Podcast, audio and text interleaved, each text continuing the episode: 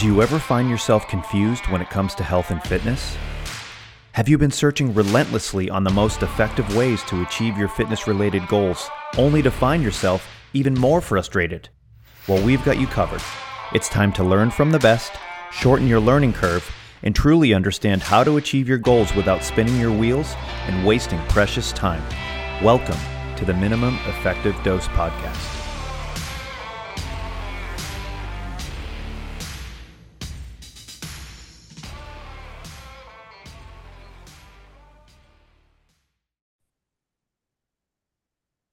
Welcome back to the Minimum Effective Dose podcast. I am one of your co-hosts, Mike Perry, and I'm here with the international man of mystery, Brett Jones. Brett, how you doing, buddy? Fabulous. Just uh, you know, busy, crazy, getting ready to travel, and all the all the craziness that comes along with that. And uh, yeah, um, other than that, it's it's champagne and bonbons. It's uh, life of leisure. Do those two really pair well together? That's that's the real question. I've no, I don't know that I've ever had a bonbon. So uh, I just, I just remember that that was always what Peggy uh, was eating in on uh, Married with Children. Champagne and bonbons. Well, today's podcast is not about champagne and bonbons, um, but we could do a, you know, like a a good pairing, you know, with like a an adult beverage with a snack. But maybe maybe we'll wait on that. But so. Uh, before we actually started recording, we were talking about um, ballistics and and referring to swings and and snatches, and we were talking about you know when is when is it too heavy? And uh, I think one of the trends we've seen is well. Let me preface it by this: is I, I understand people's intent, right? They want to they want to do heavy things and they want to lift a heavy kettlebell and they want to swing a heavy kettlebell, but at a certain point you're not really swinging the bell or snatching the bell you're reacting to that load. And and i see it more so with uh with swings because if you try to snatch too heavy you're just not simply going to get it overhead. But with a swing we see people grab kettlebells that are really really big and they start swinging them. And um, it looks like they're hanging on for for dear life right? It, it looks like um, they're doing whatever they can to not face plant. And i'm not sure that that's the best approach if your goal is really power production right? So um, you know it, it's one of those things where I love heavy swings, but there is a point in which um, it's just too heavy and there's nothing wrong with it. It's, you know, if you can't squat something, right, you don't, you don't just throw the weight on there and, and do a poor job of squatting it. You try to do it with good quality techniques. Same things with, you know, deadlifting, et cetera. So um, the swing is no different. And um, I, am not sure sort of where where this trend came from or, or if it's just something that we've seen over the years. Because when I first started, I think the heaviest kettlebell that I could even find might have been like a 40 kilo, and that was that was tough to find. Um, and the the basic, you know, uh, sort of men's set, if you will, was a 16, a 24, and a 32. And, and that was it. And if you wanted to go heavier, you didn't have the opportunity to go heavier. You had to put a lot of time in with that 32 and build up some volume and then go from here. But now we have 200 pound kettlebells out there. So, um, you know, it, it's just a trend that I've seen. And, and I'm not, to be honest, I'm not a huge fan of it. And I'm, I'm a fan of heavy, but I'm not a fan of sloppy and heavy. So, um, Brett, you know, what are your thoughts on that to to start off with? I mean, obviously we're gonna we're gonna dig a little bit deeper, but um, what do you think the intent is? Do you think it's just trying something new or showing off? I mean, give me your thoughts. Yeah, I mean, the training tends to run into two problems, um, and if we this will sound like it's not related, but that shouldn't surprise anybody uh, that's listening. Um, when you look at classic kind of calisthenic programming, the answer in classic calisthenic program, if we were talking Hindu squats, Hindu push-ups, or just push-ups and pull-ups and whatever, um, the typical recommendation is more. Um, if you can do 100 Hindu squats, cool, get to 200. If you get to 200, get to 300. You know, it, it's just more. Um, and we see that same thing from a, a strength training or a kettlebell perspective. Oh, you're good with the 24? Good. Use the 28. You're good with 28? Good. Use 32 and and there, it's just this constant push. Um, and that has its benefits and its negatives. Um, and to your point yeah i mean when when i got started 16 24 32 uh, the the 40 came out later. Um, and uh, you know finally the, the 48 came out. And uh, we just thought that was insane. Like holy right. crap, 106 pound kettlebell what, what am i supposed to do with this Um, and but there you do have these monster bells now. Um, I even have a 56 someplace. Um, I, I, took it out of my training space uh, when I started training again, coming back from cancer, because I just didn't want to be tempted to, to even do anything with it. But seeing me move that thing in, in my weakened state, seeing me move that thing down to the basement was a. Uh, I wish I'd had video of it because it's funny. Um, but that um, that drive towards well, you know, if if you can swing X, swing heavier, swing heavier, swing heavier. Um, the the thing that gets lost in the in the mix there, and, and having been on a force plate a couple of times and looking at the eccentric loads that are involved, uh, the numbers get real big, real quick. Um, I know I can put with a 24 kilo bell, I can produce about three to three and a half times body weight eccentric load at the bottom of the swing. Uh, that 53 pound weight is giving me three to three to five times body weight eccentric load. Um, now run the math and and hopefully we would see that same sort of increase as I started swinging heavier. But I'm going to reach a point where the loads that I can accumulate via that eccentric load are simply too great. I have to I have to put the brakes on so soon uh, that I lose the power production. I lose the ballistic nature, um, and then you've you've referred to it as you know you're you're uh, reacting to the bell, and it can be even worse. It could be the bell swinging you uh, versus you swinging the bell, and so we see that in when that bell is gets heavy enough, and you know when you hit that good hinge position with that load that big eccentric, if it crosses a certain point, your brain goes, uh oh, if I really sit into this, I'm going to get pulled over on my butt. So shins go forward, uh, you squat a little bit more. And, and we see a little bit of that when we go into doubles. I mean, if you think about it, if I'm moving double 32s, um, that's a 64 kilo load. Um, if I'm doing double 36, which I was using both of those sets today in my training, um, it's the numbers get pretty big. Like those are some, that's a, that's some heavy load. And so you see that in the clean, but in the clean, we do have a little more vertical action happening.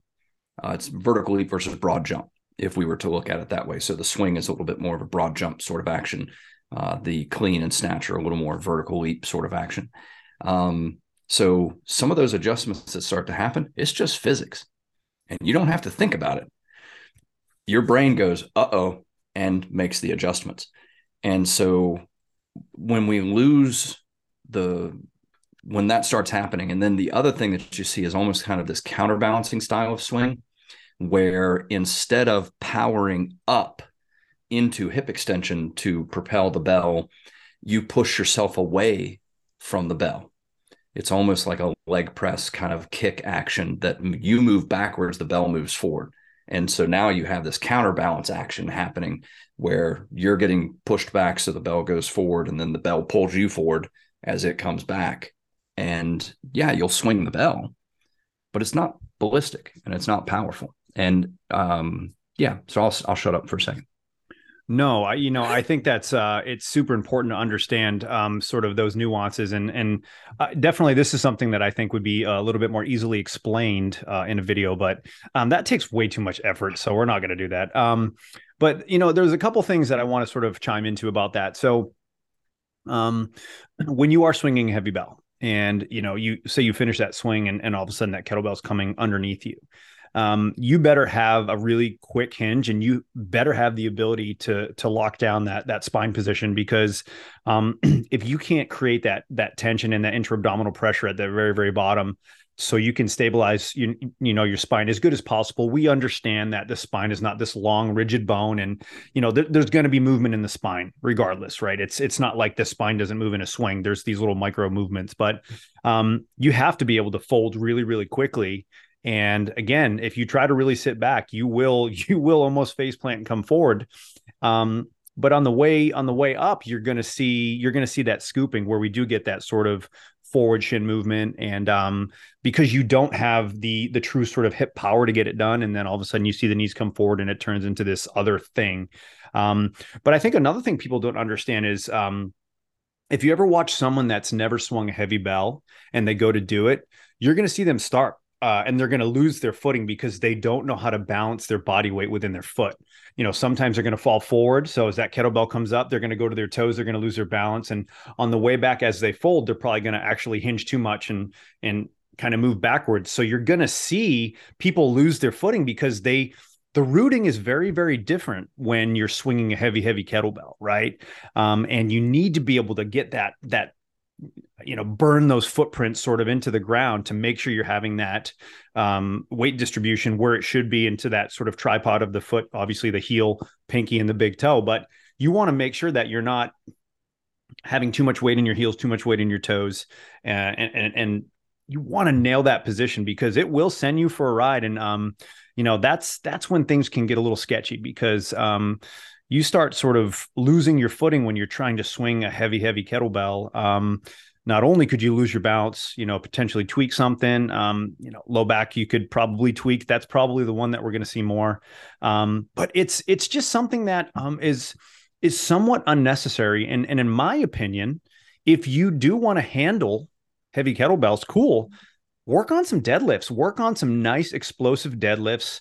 And you can do some deadlifts on the minute. There's nothing wrong with that. I wouldn't recommend doing 10 on the minute with a heavy, heavy kettlebell. But if you want to build up your endurance, cool. Do some do some deadlifts on the minute or you know, however you want to design that. But work on wedging, work on getting that weight distribution into your into the floor, and then work on the lockout. And then eventually down the road, maybe if you want to try to swing that, but build the base first. And that's what it's all about is building that base because um, there is a point where it's just too heavy. And here's the thing: you don't get the same feedback. Like with a snatch, if you go to clean, if you go to snatch it, rather you don't make it overhead, you don't snatch it. Same thing with the clean. If you can't clean it up to your chest, you don't clean it. But with the swing, you can kind of get away with a really crappy swing and call it a swing. Absolutely. I want to go back and kind of define two things. You you mentioned rooting, and for for those people like that tends to be a martial arts term, um, but it's it's your connection to the ground. It is your ability to handle these changes in center of mass uh, by rooting, by connecting to the ground in a way that you handle those those movements, those stresses. Um, and then ballistic. You know, we use the term ballistic, and the the definition of a ballistic is it's something that receives all of its energy at once. So if we if we shoot a gun, and the hammer hits the back of the bullet and the the powder goes off and pew and, and those that's the sound it makes pew pew pew. Um so the so the the that's all the energy that that bullet's ever going to have. And it will be it'll you know accelerate and then it's decelerating. Um, or you know how it maintains its speed uh, is a variety of factors between wind and whatever. So there's a lot of factors there. What is it called? There's, is, there's is it called the Coriolis effect, on which the bullet spins and then it sort of goes with the Earth's atmosphere. To something like that. It was in that movie. I think Shooter. you're. I think you're right.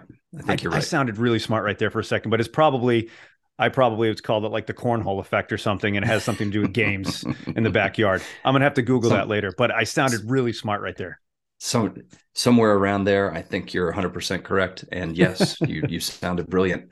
Um, the um, but if we but if we look at a missile, uh, something that has that internal uh, fuel and um, and jet, it it is receiving energy the entire time it's in flight until it runs out of fuel.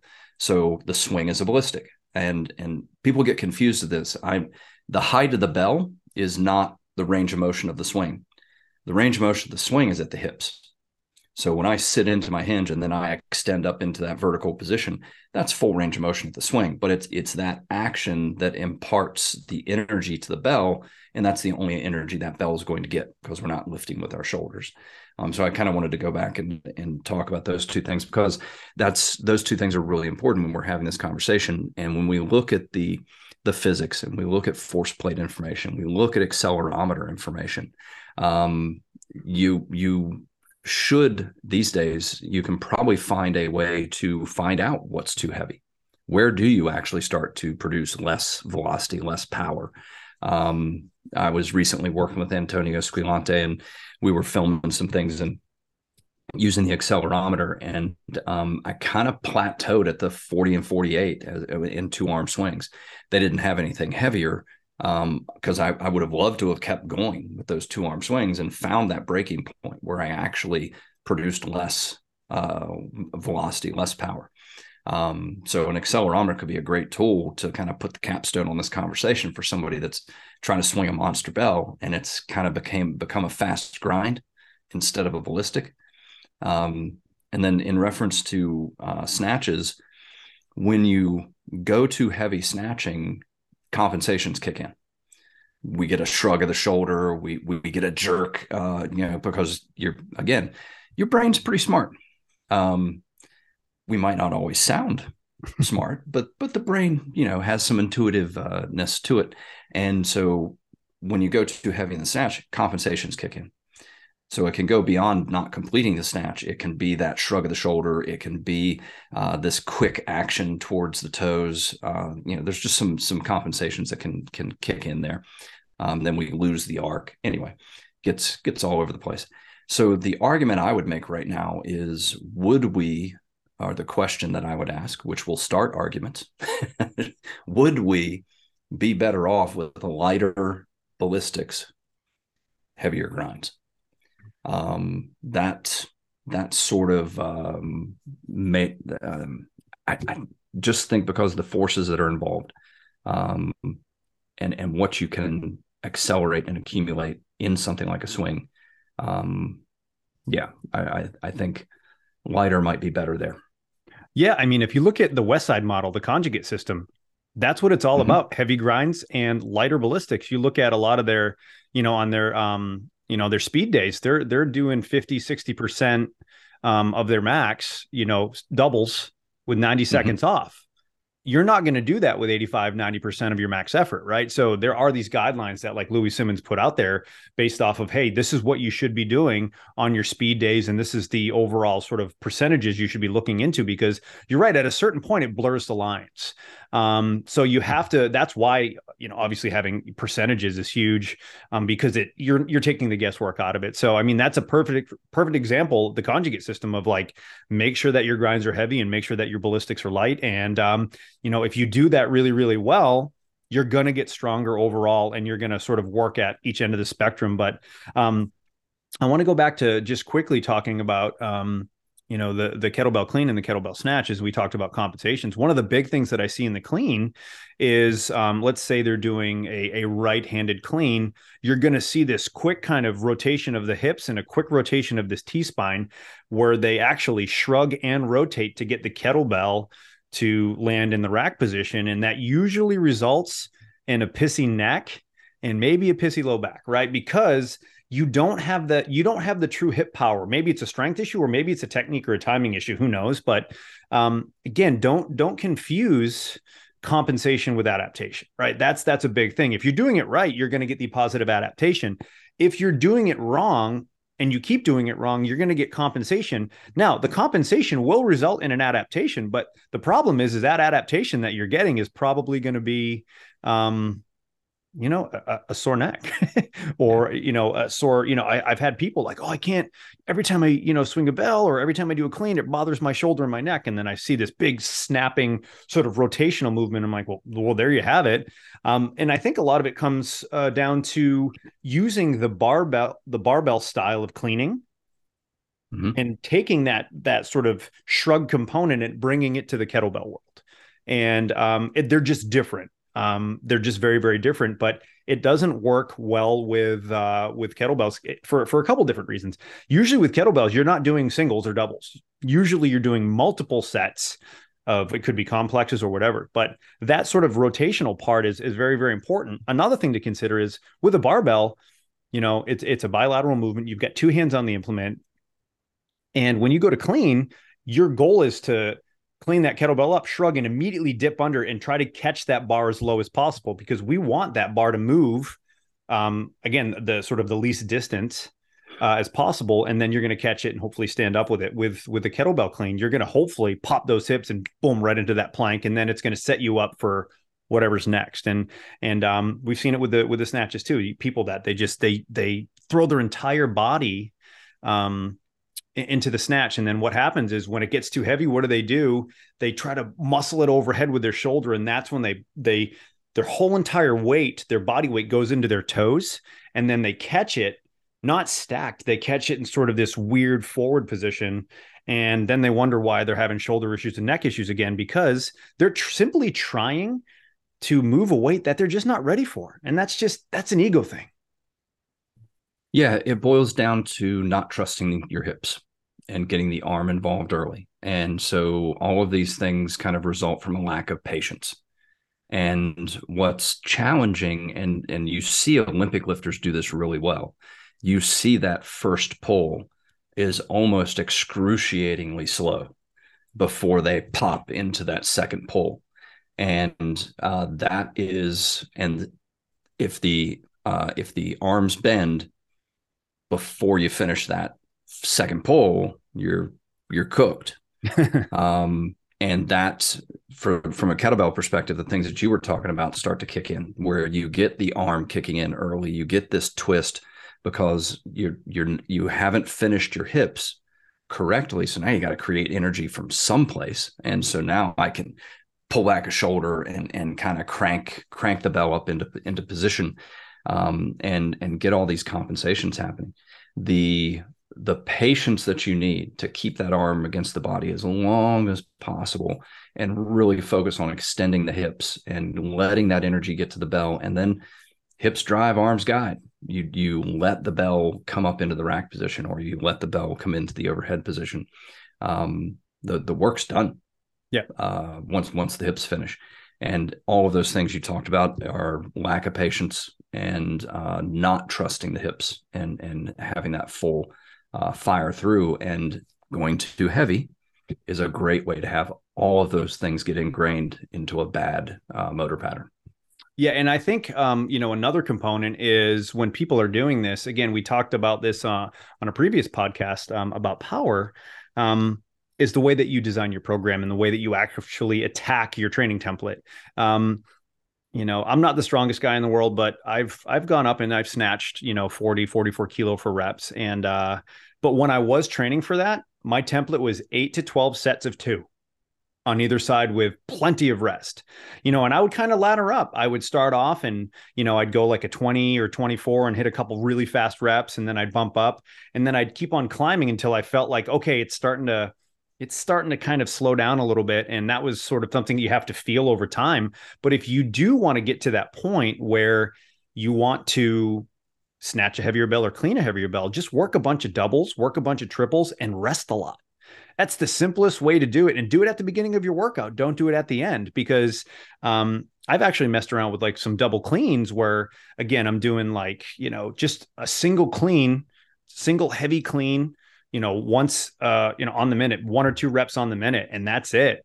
And let me tell you um as you accrue your volume you're going to need a little bit more rest. And um it, but I tell you, it will make a huge difference in your hip explosiveness. When you start getting to the point again where you're cleaning double 32s, double 36s, um, but you're doing it in in in a in a situation where you're hitting doubles. You know, um, your hips are going to get strong, but when you go and you actually drop to like a 24, then you can obviously up the volume a little bit. But that just comes down to wavering the load, right? That's one of the the key principles that we use when it comes to programming in the StrongFirst methodology is is wavering the load. I mean, you can do that with simply every every exercise that you have. You can waver the load. I mean, obviously there's cases like a, a one arm, one leg push up.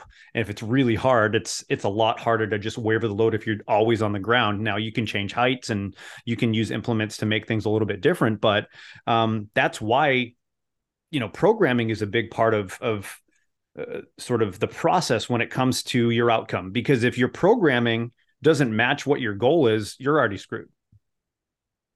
Yeah, and I and I think where um, where people um, get, get, get off on this or, or, get off track, I should say, um, you'll do some work at quote lighter weights.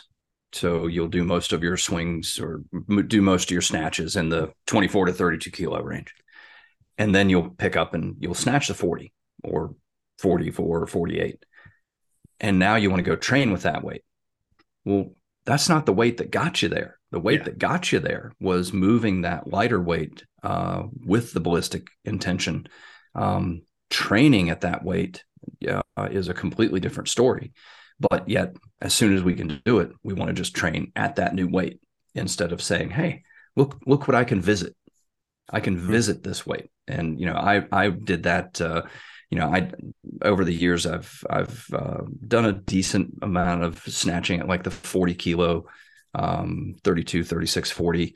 Um, but I could all, you know, at that point I could pick up and snatch 48, you know, for a few reps each arm and and uh, just as a demo. Like I didn't try to train there. I visited and and and I think if we took more of a, hey, I'm going to visit this weight uh, versus now I'm going to always train at this weight. And you know, I've, I've said a long time ago in an in a article that setting minimums is as dangerous as setting maximums, and that's unfortunately what a lot of people do. Well, I can now swing the I, the the 40, the 56. I can now so that's what I'm going to swing.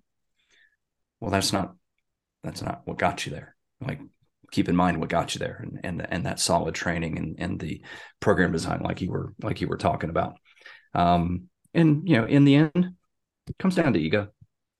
Um, and um, controlling ego turns out to be kind of important. Absolutely. And um, you know it's it's one of those things where um, you got to put that ego at the door, right? Every once in a while, like you said, visit the weights. If you put the work in, you've got a nice base level of strength and you're feeling good and you want to go a little bit heavier, cool.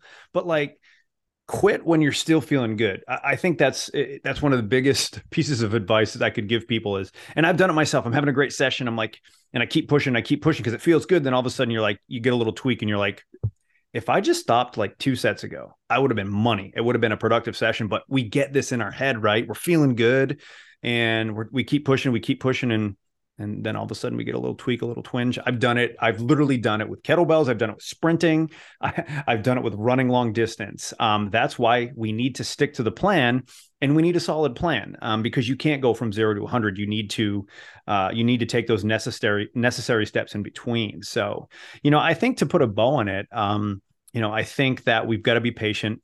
I think technique is important. I think programming is important. Um, but you have to think of all the other sort of aspects within your training program as well, because um, you can't go heavy all the time. You just cannot. Now you're a little bit younger. You know, you've you maybe you're a, an ex athlete and you, you know you're a stud athlete. You can lift heavy weights. Cool. You can get away with it. But I'm going to tell you right now, if you want to be strong and healthy as you age, um, you gotta you gotta check that ego at the door because um, you know the injuries. Generally don't go away as quickly when you're when you're getting older. So um yeah, we're we're gonna keep this one a little bit short today. But Brett, anything else you want to add as we uh wrap this one up? Just want to key in on patience. Patience is the key to a lot of things, and it, it is it is the key to power. And um, so practice your patience and um, be sure that you're be sure you're actually being ballistic. Be sure you're actually being powerful. Um, don't get too enamored with uh, how much heavier you can you can do something. Um, you know, it's accelerometer, video, a lot of different ways that you can check yourself, and uh, have a friend, have have somebody that you can you can chat with about it. Um, that that's not to say that hitting that overload point where you know you've gone a little too heavy.